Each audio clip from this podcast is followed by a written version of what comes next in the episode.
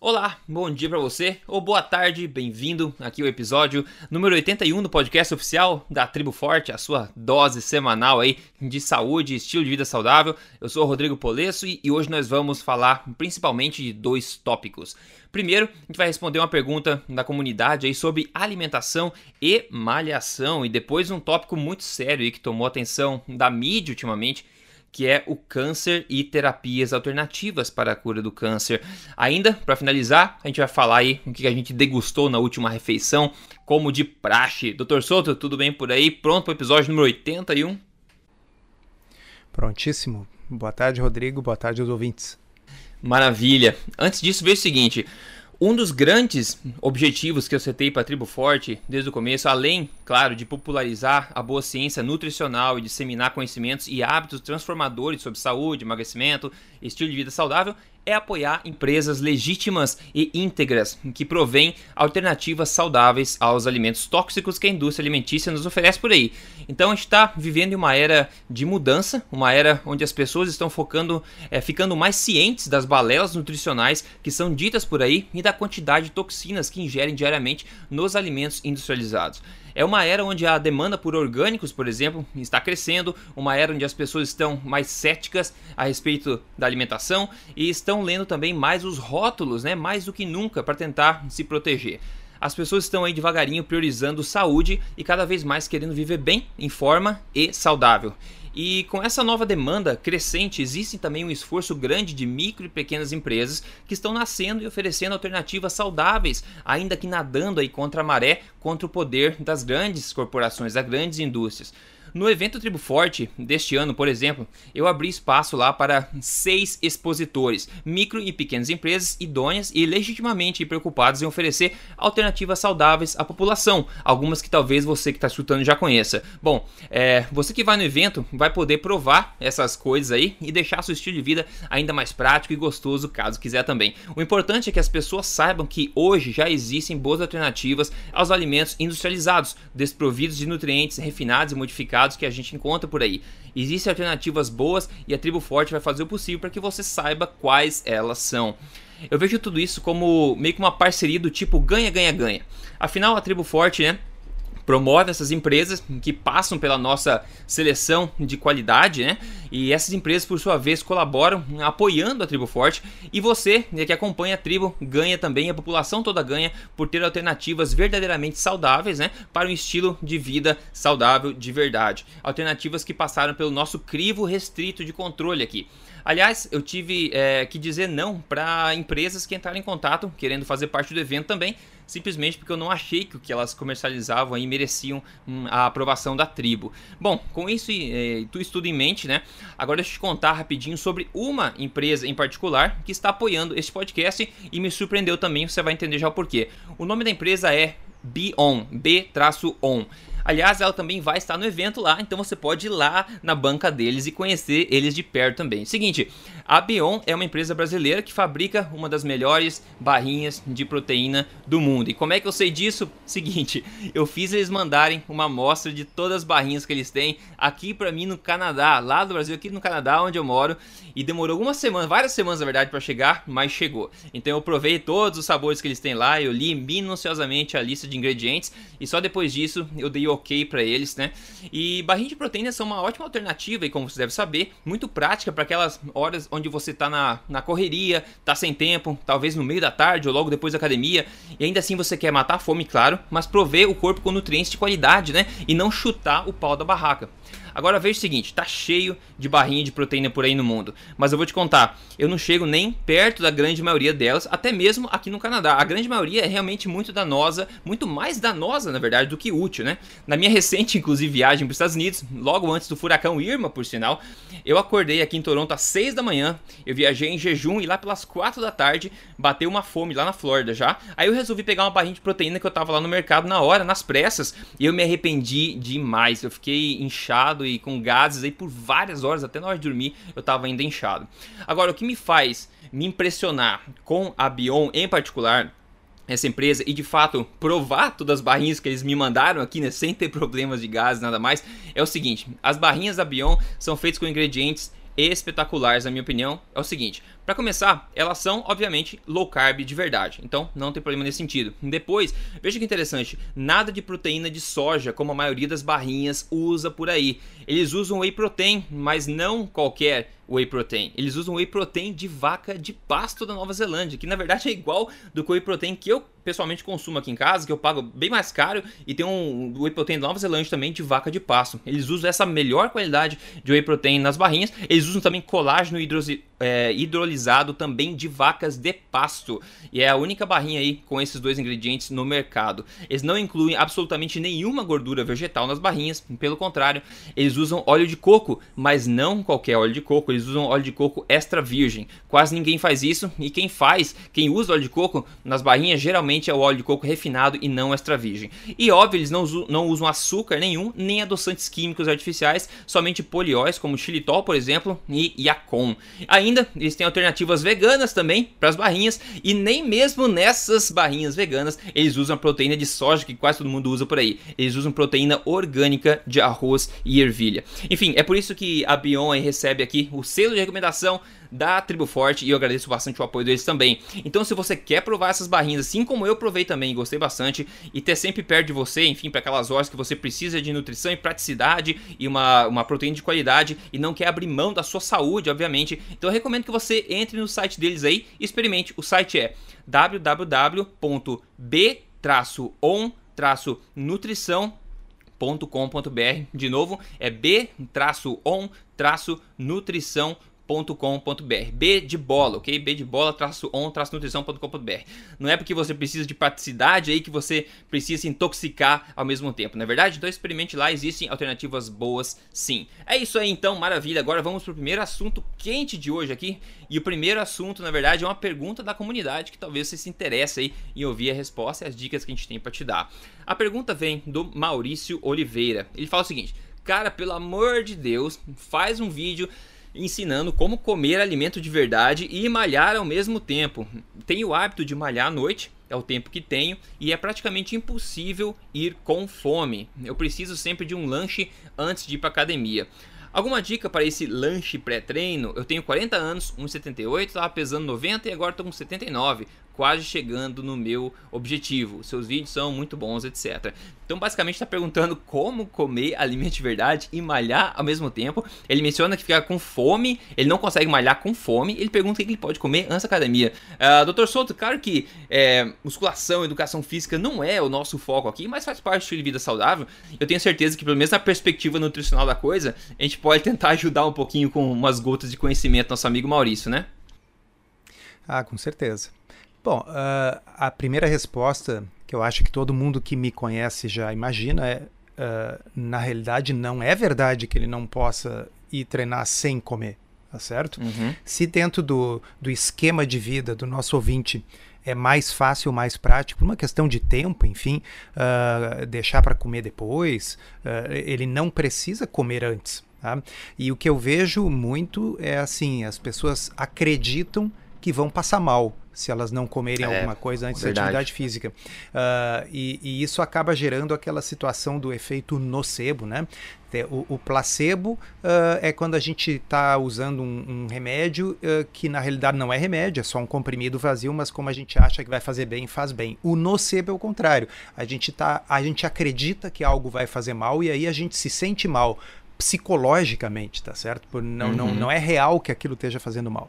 Então tem o efeito nocebo, esse, ele simplesmente, uh, vamos dizer, se convencer de que ele não é obrigado a comer alguma coisa antes da atividade física, tranquilamente dá para fazer. Uhum. Tá? Uma outra sugestão é assim, ó, uh, você acabou de citar, Rodrigo, por que não uma barrinha de boa qualidade? Sim, Hã? sim uma barrinha de boa qualidade. Aqui eu vou abrir um parêntese. Eu nem sabia aí que o Rodrigo ia falar hoje do, do patrocínio, mas eu acho legal. Eu, a, a, a maioria dos podcasts de, de altíssimo nível que a gente escuta aí na internet, norte-americanos, enfim, podcast do Mark Sisson, podcast do Jason Fung, podcast. A maioria deles são patrocinados. Eu acho que o dia que a gente pedir aqui para fast food, para um refrigerante patrocinar, vocês podem trocar de podcast, tá certo? Abandone a Trip Forte. É. Agora, não é o que nós estamos fazendo, né? E na realidade, uh, uh, eu sei que uma das pessoas que está por trás desse produto, dessa barrinha, é o Rodrigo Kerlakian, que se estiver nos ouvindo, depois me manda um aviso aí para eu saber que ele me escutou. Tá? Então, o fato de ser uma pessoa séria que eu conheço, um cara que vive o nosso estilo de vida, tá certo? Acho que nos dá muita segurança. Então, essa é uma das alternativas. Sim. Não precisa, ninguém precisa de barrinha de proteína uh, para viver, ninguém precisa de suplemento para viver, mas às vezes pode ser uma coisa prática, numa uhum. viagem ou na situação exatamente como essa aí do, do nosso ouvinte. Bom, agora existem algumas outras coisas que a pessoa pode fazer, né? Por que uh, a pessoa não levar, por exemplo, uma marmitinha para o trabalho? Tá certo?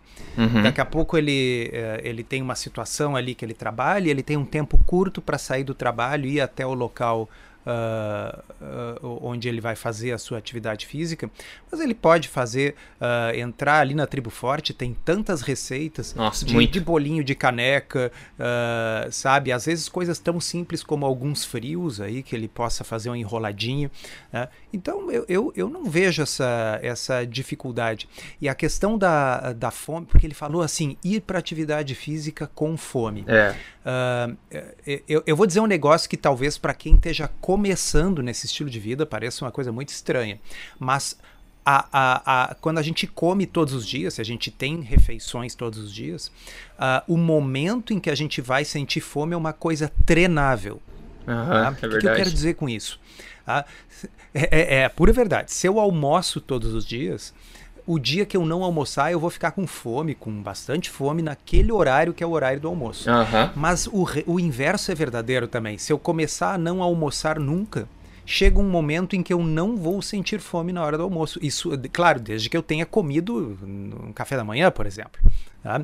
E, então, uh, uma coisa que uh, algumas pessoas comentaram lá no Instagram, quando eu uh, falei na, na, no nosso podcast passado uhum. sobre a minha viagem, né? Eu estava na Rússia. eu digo: olha, em todos os dias, foram duas semanas que eu tive viajando, eu, eu e a minha esposa não almoçamos nenhum dia. Nenhum. Uhum. 14 uhum. dias sem almoço. Ok? Uh, e a gente não sentia fome, não passava fome, ninguém estava se torturando. A gente consumia um café da manhã bem robusto e deixava para jantar depois.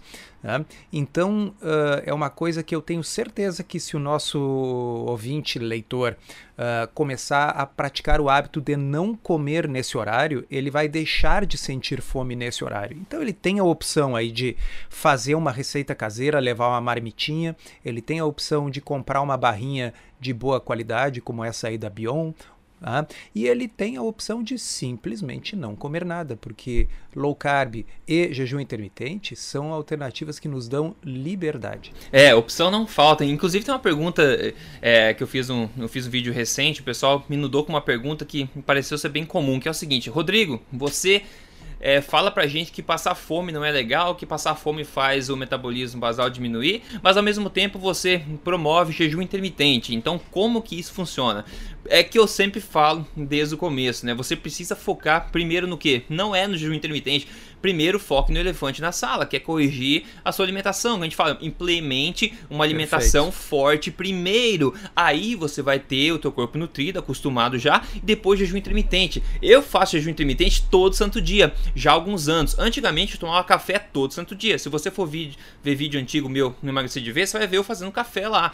Hoje eu não como café mais, eu não sinto a menor vontade de comer e eu pratico jejum intermitente, como eu falei, diariamente. E claro que eu não sinto fome, não não sinto fome, porque eu não acredito em sentir fome, em se martirizar, certo? Então uma coisa vem da outra. Primeiro, na alimentação forte, implementado certinho, dá um tempo pro seu corpo se adaptar. Depois você pensa na questão de jejum intermitente. Não tem por que sentir fome, né? Então eu concordo, só para complementar, porque o Dr. Souto falou que eu acho que, que foi bem, bem embasado, bem legal.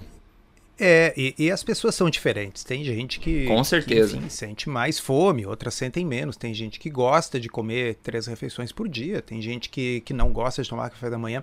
Então eu, eu concordo plenamente, Rodrigo. O grande elefante na sala é a qualidade da alimentação. O jejum intermitente é um complemento. Agora, uh, eu diria o seguinte: Tá, de fato, quando a gente vai uh, fazer um esquema desses, vamos dizer, vamos começar a, a pular uma determinada refeição. No, uhum. no, no início, o corpo está acostumado e sente falta. Então, sim, sim a pessoa vai por sim. alguns dias sentir fome naquele momento. Mas essa é uma, é uma fome transitória, não é uma fome, fome desesperada. É. É, uma, é, é, como o Jason Fung diz no livro dele, é uma, vem em ondas, quer dizer, vem uma onda de fome, essa onda vem e ela passa. Tá? Então, é. assim, a pessoa não vai ficar com uma fome desesperada e cada vez maior.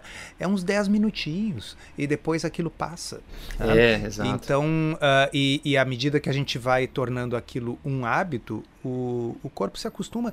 É, é, até como, por exemplo, o hábito intestinal, né? Quer dizer, tem tanta uhum. gente que tem o hábito de o intestino funcionar de manhã depois que ela toma o café. Tá? Então, agora, isso são coisas treináveis também. Quer dizer, a pessoa pode mudar e o seu intestino vir a funcionar num outro horário. Então, o, o corpo ele, ele tem ciclos, né? E ele se adapta de acordo com aquilo que a gente oferece. É, inclusive para o Maurício, se as pessoas tiverem dúvidas exatamente sobre esse ponto que o Torçoto falou, sobre fome, é, se você for no YouTube, digitar emagrecer de vez, como controlar a fome, eu falo exatamente, explico melhor a diferença entre a fome fisiológica e a fome de hábito também, para você entender um pouco mais o seu corpo antes de você julgar o que está acontecendo e se precipitar. Bom, Maravilha, vamos partir pro primeiro, primeiro não, pro outro tópico aqui, que é o tópico principal de hoje, que é um tópico muito sério. Repercutiu na mídia bastante ultimamente a morte aí do Marcelo Rezende, infelizmente, né, que, que tinha câncer avançado, né, um tipo de câncer avançado com metástase e ele decidiu largar o tratamento padrão de quimioterapia para tentar algo diferente, e no caso foi a dieta cetogênica e a gente não sabe em detalhes que tipo de dieta que ele tentou, como ele fez, mas essa foi a mensagem. Dessa forma, a mídia aproveitou é, para crucificar essa, essa dieta aí, né? Que é uma coisa totalmente injusta, na minha opinião, é, no, no tipo de caso ele focar nessa questão. Mas enfim, em, em um artigo no, no Estadão, por exemplo, disse o seguinte: o oncologista clínico André Sassi, coordenador do Centro de Evidências em Oncologia da Universidade Estadual de Campinas, é taxativo. Este, esse tratamento simplesmente não funciona, no caso da dieta cetogênica, né? Ele fala: a dieta cetogênica é totalmente anti científica, assim como as dietas para alcalinizar o organismo. Não faz sentido do ponto de vista biológico. O tumor vai continuar crescendo, disse Sassi. Bom, Primeiro, comparar dieta cetogênica com dieta alcalinizadora é o cúmulo absurdo, na minha opinião, né? É, pior ainda é quando ele fala que não faz sentido do ponto de vista biológico, né? É, a gente sabe que o uso da dieta cetogênica já está documentado aí e fez parte basicamente todo o livro texto é, sobre epilepsia é, em criança, inclusive, entre 1941 e 1980 também. Ainda existem mais de 2 mil estudos feitos com dieta cetogênica para tratamento dos mais diversos problemas, como epilepsia, câncer, obesidade, diabetes, autismo, etc. Então, chamar de anticientífica é meio, na minha opinião, a ignorância do, dos fatos, né? Agora, existem estudos mostrando que a dieta cetogênica por si só cura o câncer? Não, né? Não existe. E é nem isso, na verdade, que a gente acredita, na verdade, né? Apesar de, em luz de pesquisas e experimentos, isso faz sim sentido biológico, né? E pode auxiliar bastante a potencializar o tratamento tradicional e até reduzir Ei, Rodrigo, a severidade. O Diga. O único sentido que faz é o biológico. Na realidade, a gente não tem evidência, não tem ensaios clínicos randomizados, mas se há uma coisa que tem é sentido biológico. É, então, isso que eu ia te perguntar agora. É, que que, é, a gente sabe que tem evidência que ele ajuda a potencializar o tratamento adicional e também a diminuir uhum. a severidade dos efeitos colaterais. Então, o que, que você acha disso tudo, né? Por que, que você é, você deve receber frequentemente no seu consultório pessoas com câncer aí que querem potencializar as chances delas de cura utilizando dieta, na é verdade. E será que o foco da mídia em crucificar a cetogênica não foi um pouco talvez equivocado aí, tendo em vista a situação específica do Marcelo, por exemplo? É, então uh, tem, tem muito para a gente abordar uhum. aí. Então nós vamos começar uh, falando, porque afinal uh, dos nossos ouvintes tem pessoas com níveis diferentes de compreensão e conhecimento sobre, sobre o assunto, tá? Então assim, ó, pessoal, câncer é um termo amplo que inclui uma gama gigantesca de doenças completamente diferentes. Tá? Então, por exemplo, existe aquele carcinoma basocelular que é um tumor de pele muito comum que dá em áreas expostas ao sol, assim como na região da, da testa dos homens uh, mais uh, carequinhas, nas orelhas, onde pega sol ali, na, na região dos dorso, dorso das mãos, né, essas no nariz. Esse, esse carcinoma basocelular, teoricamente, ele é um câncer, ele é um carcinoma, mas quase ninguém morre disso. Tá? Porque ele é um tumor muito pouco agressivo, cresce muito devagar, responde muito bem aos tratamentos locais. Tá? E nós temos no outro extremo, no extremo das coisas mais malignas e incuráveis, que tem essa doença que o Marcelo Rezende infelizmente teve, tá? Uhum. que é o câncer de pâncreas, o adenocarcinoma de Sim. pâncreas. Tá? O câncer de pâncreas é um dos tumores mais malignos, mais agressivos e de mais difícil cura que tem. Sim. Tá? Especialmente no caso do Marcelo Rezende, que quando foi diagnosticado, eu estou lendo da mídia, eu não conheço o caso, obviamente não tratei o Marcelo, então eu estou lendo do Estadão também. Tá? Sim. Assim, ó, diagnosticado no início de maio com um câncer de pâncreas em estado avançado com metástase no fígado. Bom, câncer de pâncreas metastático é uma doença incurável. Tá? Uhum. Então precisa ficar muito claro para as pessoas que uh, o Marcelo Rezende não ficaria curado se ele continuasse fazendo químio. Tá? Ele não ficaria curado fazendo rádio, ele não ficaria curado fazendo nada. Tá? Uhum, ele tinha uau. uma doença incurável. Tá? Uma doença muito grave, incurável. A quimioterapia, no caso uh, de uma doença como a que ele tinha, no estágio em que ela estava, é um tratamento paliativo. Uhum. Tá? Uh, até alguns anos atrás não tinha nem quimioterapia paliativa para essa doença, mas hoje em dia existe uma quimioterapia que funciona um pouco, vamos dizer assim, uhum. aumenta em alguns meses a sobrevida da pessoa. Tá? A pessoa ia viver quatro meses e vive seis, por exemplo. Tá? Uhum. Então, uh, na realidade, são situações em que o oncologista, e qualquer oncologista que esteja nos ouvindo vai concordar com isso, deve ter uma conversa muito franca com o paciente uhum. e colocar os prós e os contras. Né? Diz, olha, a quimioterapia tem uma série de efeitos colaterais, tem. Tá? Ela pode prolongar a vida alguns meses, pode. Ela não vai curar, mas ela pode aliviar alguns sintomas de dor que o paciente esteja sentindo, por exemplo. Sim. E aí a pessoa vai ver se a pessoa acha que para si vale a pena enfrentar essa quimioterapia ou se o sujeito acha que talvez seja melhor não. Isso é uma decisão de foro íntimo do paciente a ser tomado junto com o seu oncologista. É diferente, viu, Rodrigo, uhum. de alguns tipos de câncer que o sujeito tem a chance de ficar curado Sim. e se ele optar por não fazer uma quimioterapia ou uma rádio, ou seja lá qual for a combinação de tratamentos, essa pessoa está abdicando da sua chance de cura. Então, uhum. a, a, só para a gente chegar assim até aqui, claro. o caso específico do Marcelo Rezende era uma doença incurável, ok? Então, ele ter feito quimioterapia ou não, ele ter feito qualquer tipo de dieta ou não, não impediria o Marcelo Rezende de morrer rapidamente. Tá? Então, essa é a situação específica dele. Sim. Tá? Agora eu, eu vou ler um negócio que está escrito aqui no Estadão. O caso ganhou repercussão nacional e levantou o debate sobre os riscos de trocar a quimioterapia. Então, ó, trocar. Uh, quando se fala em eventualmente cetogênico câncer, e nós vamos conversar um pouquinho daqui a pouco sobre isso, ninguém, pelo menos ninguém sério que eu conheça, e definitivamente eu e o Rodrigo aqui, ninguém está falando em trocar nada por uhum. nada. Tá? Então, assim, por exemplo, seria uma coisa não baseada em evidência, mas uma coisa teórica, que não é um absurdo total, daqui a pouco ele chegar e dizer, olha, eu vou fazer a química, mas eu quero fazer uma cetogênica ao mesmo tempo, porque eu li um artigo que sugere que as células de câncer podem ficar mais sensíveis à química se eu retirar o açúcar da dieta. Isso não chega a ser um absurdo, embora não esteja provado. Tá? Uhum. Agora, olha o que, que o Estadão colocou sobre os riscos de trocar a quimioterapia por tratamentos sem base em evidências científicas. Bom, eu concordo que não tem que trocar. Agora tem ali como dietas, exercícios, é, Rodrigo, eu vi o resto. Qual é o problema do sujeito que está que tá tratando um câncer fazer exercício? Sim, ou tá meditação, certo? né? Ou meditação. Tem um que tá monte tá de estudos, é. e esses sim, baseados em evidência, ensaio clínico randomizado. Tem, quem quiser pode procurar. Tem em câncer de mama, tem em câncer de próstata. Esses eu sei, tenho na ponta da língua, mas eu sei que tem em outros. Tá? Quando se compara pacientes que fazem uh, o tratamento tradicional versus o paciente que faz o tratamento tradicional, mas também se engaja num esquema de uh, atividade física, Sim. meditação, alimentação saudável. Estes pacientes têm um, res um resultado melhor. Uhum, okay? uhum. Então, tá uh, literalmente errado esse parágrafo. Tá?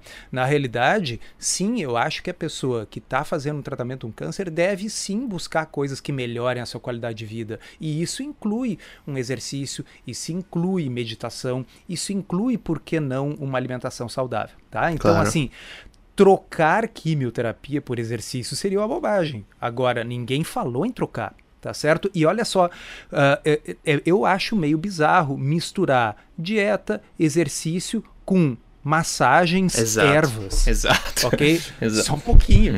Existe evidência científica para que a atividade física melhore o desempenho. Vamos dizer, eu me lembro de um estudo em câncer de mama em que pacientes que se engajaram em atividade física tiveram uma chance menor de retorno da doença, de recidiva da doença.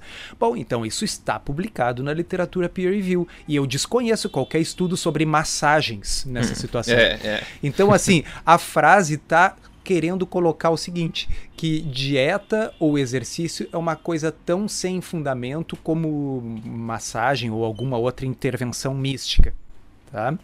Bom, uh, aí ali, embora afirmem que as terapias alternativas possam mesmo ajudar o paciente a enfrentar os severos efeitos colaterais da quimioterapia, os estudos dos especialistas consultados são unânimes.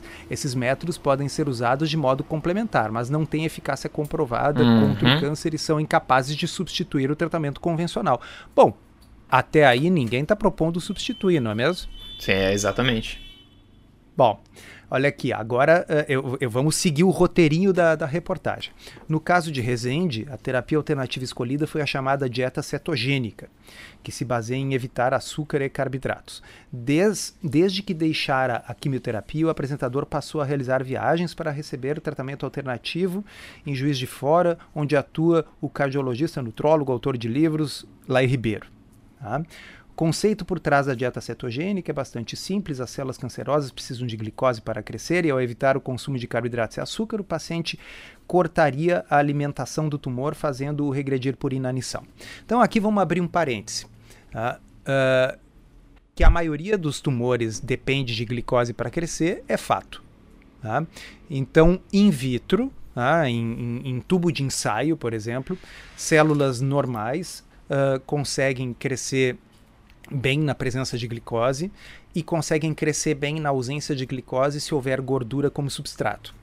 As células da maior parte das variedades de câncer uh, só conseguem crescer se houver glicose no meio. Então, isso é fato. Tá? Uh, se a dieta cetogênica é capaz de inibir o crescimento de células de câncer, isso não está provado ainda para a maior parte dos tipos de câncer ou não tem ensaios clínicos randomizados em humanos. E parte disso provavelmente é pelo quê? Porque no ser humano, mesmo que a pessoa não consuma glicose, sempre vai haver glicose no sangue. Exato. Certo? Tá? De modo que é diferente do tubo de ensaio. Em roedores, por exemplo, já existem estudos mostrando que parece haver benefício. Então, não é uma coisa completamente absurda. E aqui eu vou ler ali o André, isso que você leu, o oncologista clínico André Sassi, coordenador do Centro de Evidências em Oncologia em Campinas, é taxativo. Esse tratamento simplesmente não funciona. Bom, ele não pode dizer isso. Eu não estou afirmando que funciona. Você, Rodrigo, também não afirmou. Não. Mas ele não pode afirmar que não funciona. Por quê? Porque isso não foi testado em ensaios clínicos randomizados. Então, a frase correta dele seria não ser taxativo e dizer assim: olha, não se sabe se isto é eficaz ou não. Portanto, não é uma coisa que possa ainda ser indicada baseada em evidências. Uhum. Tá? Uhum. A outra coisa ele diz ali: a dieta cetogênica é totalmente anticientífica. É, essa é boa, da né? onde pode ter saído essa frase é, é, é uma coisa espantosa, ok? É. Porque basta alguém que está nos ouvindo, que tem alguma formação na área de saúde, colocar no PubMed ketogenic diet e cancer e ver quantos artigos vão surgir ali. Sim, sim. Tá? Então, assim, uh, é, é bizarra essa frase que ela é totalmente. Seria totalmente anticientífico eu afirmar aqui a dieta cetogênica cura o câncer, parem os seus tratamentos e usem dieta cetogênica. É. Isso seria completamente anticientífico e criminoso. É. Agora, existe um número grande de estudos científicos avaliando se a dieta cetogênica poderia ser um adjuvante no tratamento de determinados tipos de câncer. É, agora, tá? doutor Souto, veja o seguinte, sabe o que me preocupa muito? É que quem está dizendo isso não é uma dona de casa, não é um engenheiro mecânico, é um oncologista né, da Unicamp que está falando isso. Esse, esse tipo de, de, de, frase que mostra claramente que está tá errado, que falta pesquisa da parte dele, é dita por uma pessoa que é, aparentemente é uma referência aí, né? Então isso me preocupa muito. E ó, e continuando, concordo com você.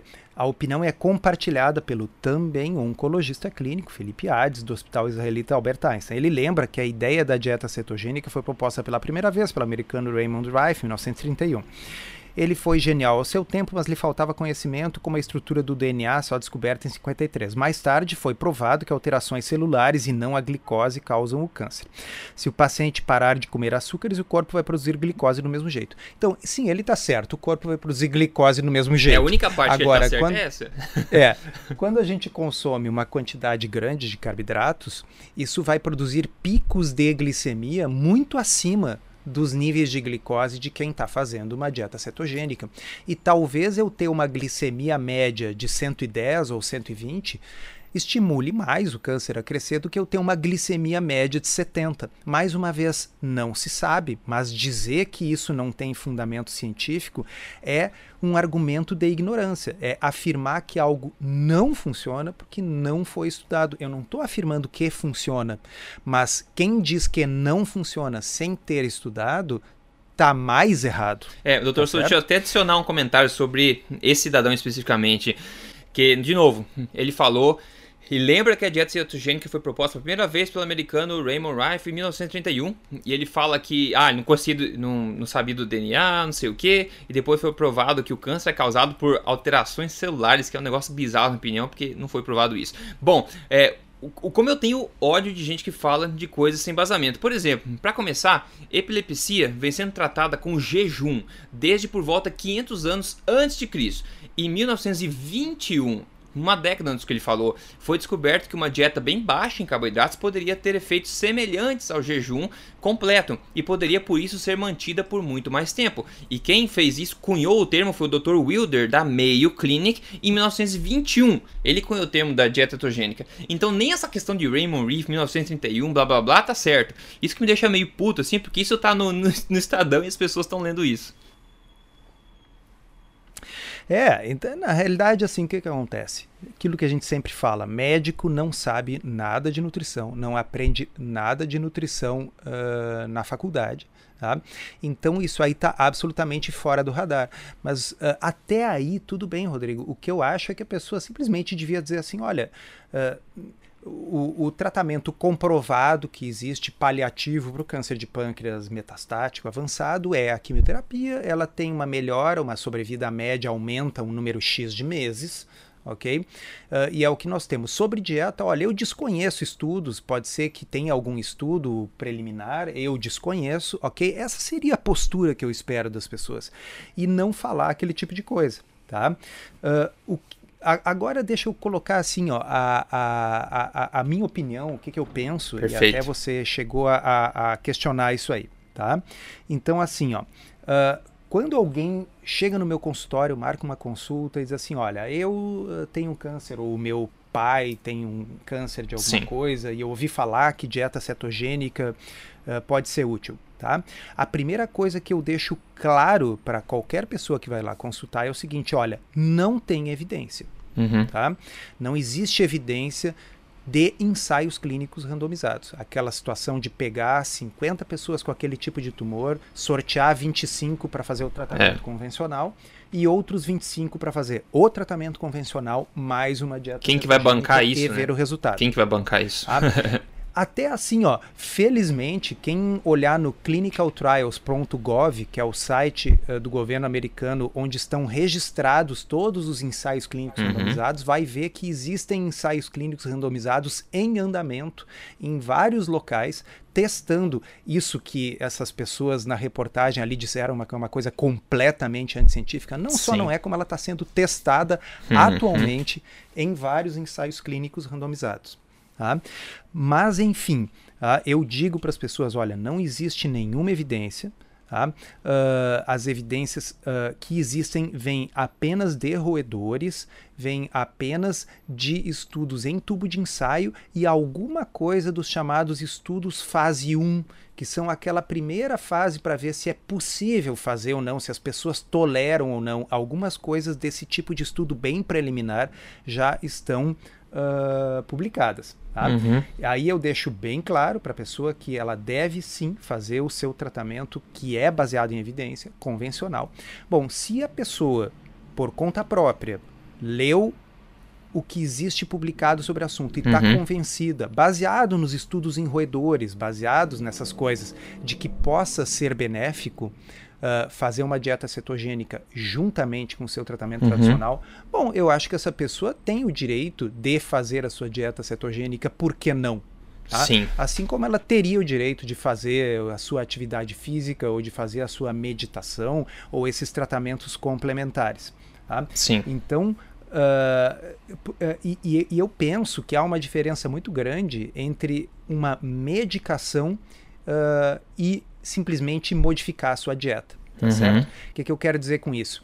Digamos que uh, tenha uma medicação nova que não foi adequadamente testada, que não está liberada ainda. Bom, realmente seria um absurdo que uh, eu propusesse ou concordasse que a pessoa usasse uma medicação uhum. não aprovada para o tratamento da sua doença.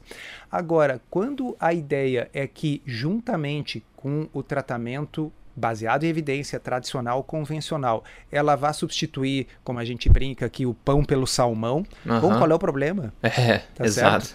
Uhum. assim, tem tantas pessoas que fazem isso e obtêm uma série de benefícios, quer dizer, nós já sabemos que uma dieta de baixo carboidrato, uma dieta cetogênica, pode produzir melhora uh, de hipertensão, pode produzir melhora Sim. de diabetes, pode melhor, produzir melhora de síndrome metabólica, pode ajudar a perder gordura na região abdominal, pode diminuir marcadores inflamatórios. Cognitivo então, também. A pessoa um vai estar tá vai tá fazendo uma intervenção que comprovadamente traz benefícios, mesmo Sim. que não traga benefícios para o câncer.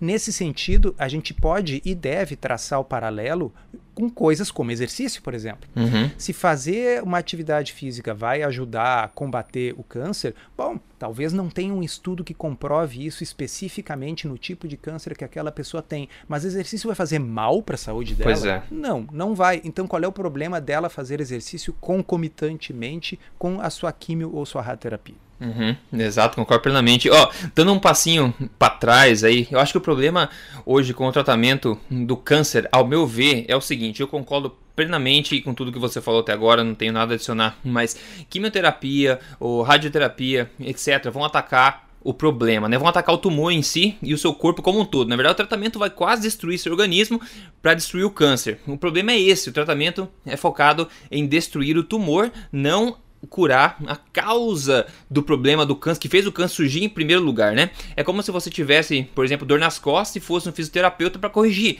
Aí depois a dor volta e você vai de novo no fisioterapeuta para corrigir. Aí você continua tratando o sintoma e nunca focando na causa, até que você se tocar um dia que a sua dor nas costas, na verdade, é causada pelo colchão que você dorme todo dia. Então você troca o colchão, raiz do problema resolvida, não tem mais dor nas costas. Sobre a causa do câncer, rios, cachoeiras inteiras e mares inteiros de dinheiro são investidos na pesquisa genética, na esperança de achar a cura e a causa do câncer. Até agora, mesmo bilhões de dólares depois, nada foi encontrado. Enquanto isso, do outro lado da moeda, pessoas brilhantes, na minha opinião, como o Dr. Thomas Seyfried de Boston, com quem eu tive o prazer de conversar, inclusive entrevistei para procurar câncer emagrecer de vez no YouTube, você vai achar, né? Ele faz um trabalho genial e estuda o câncer como tendo causas endócrinas e metabólicas. E isso, na minha opinião, faz muito sentido, né? Imagine que as pessoas, que as mesmas coisas que causam síndrome metabólica, como obesidade, problemas cardíacos, diabetes tipo 2, etc., também colaboram talvez para o surgimento do câncer também.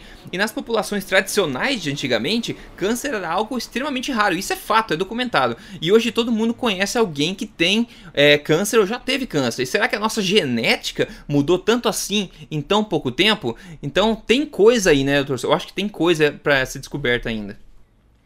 Ah, não, com certeza.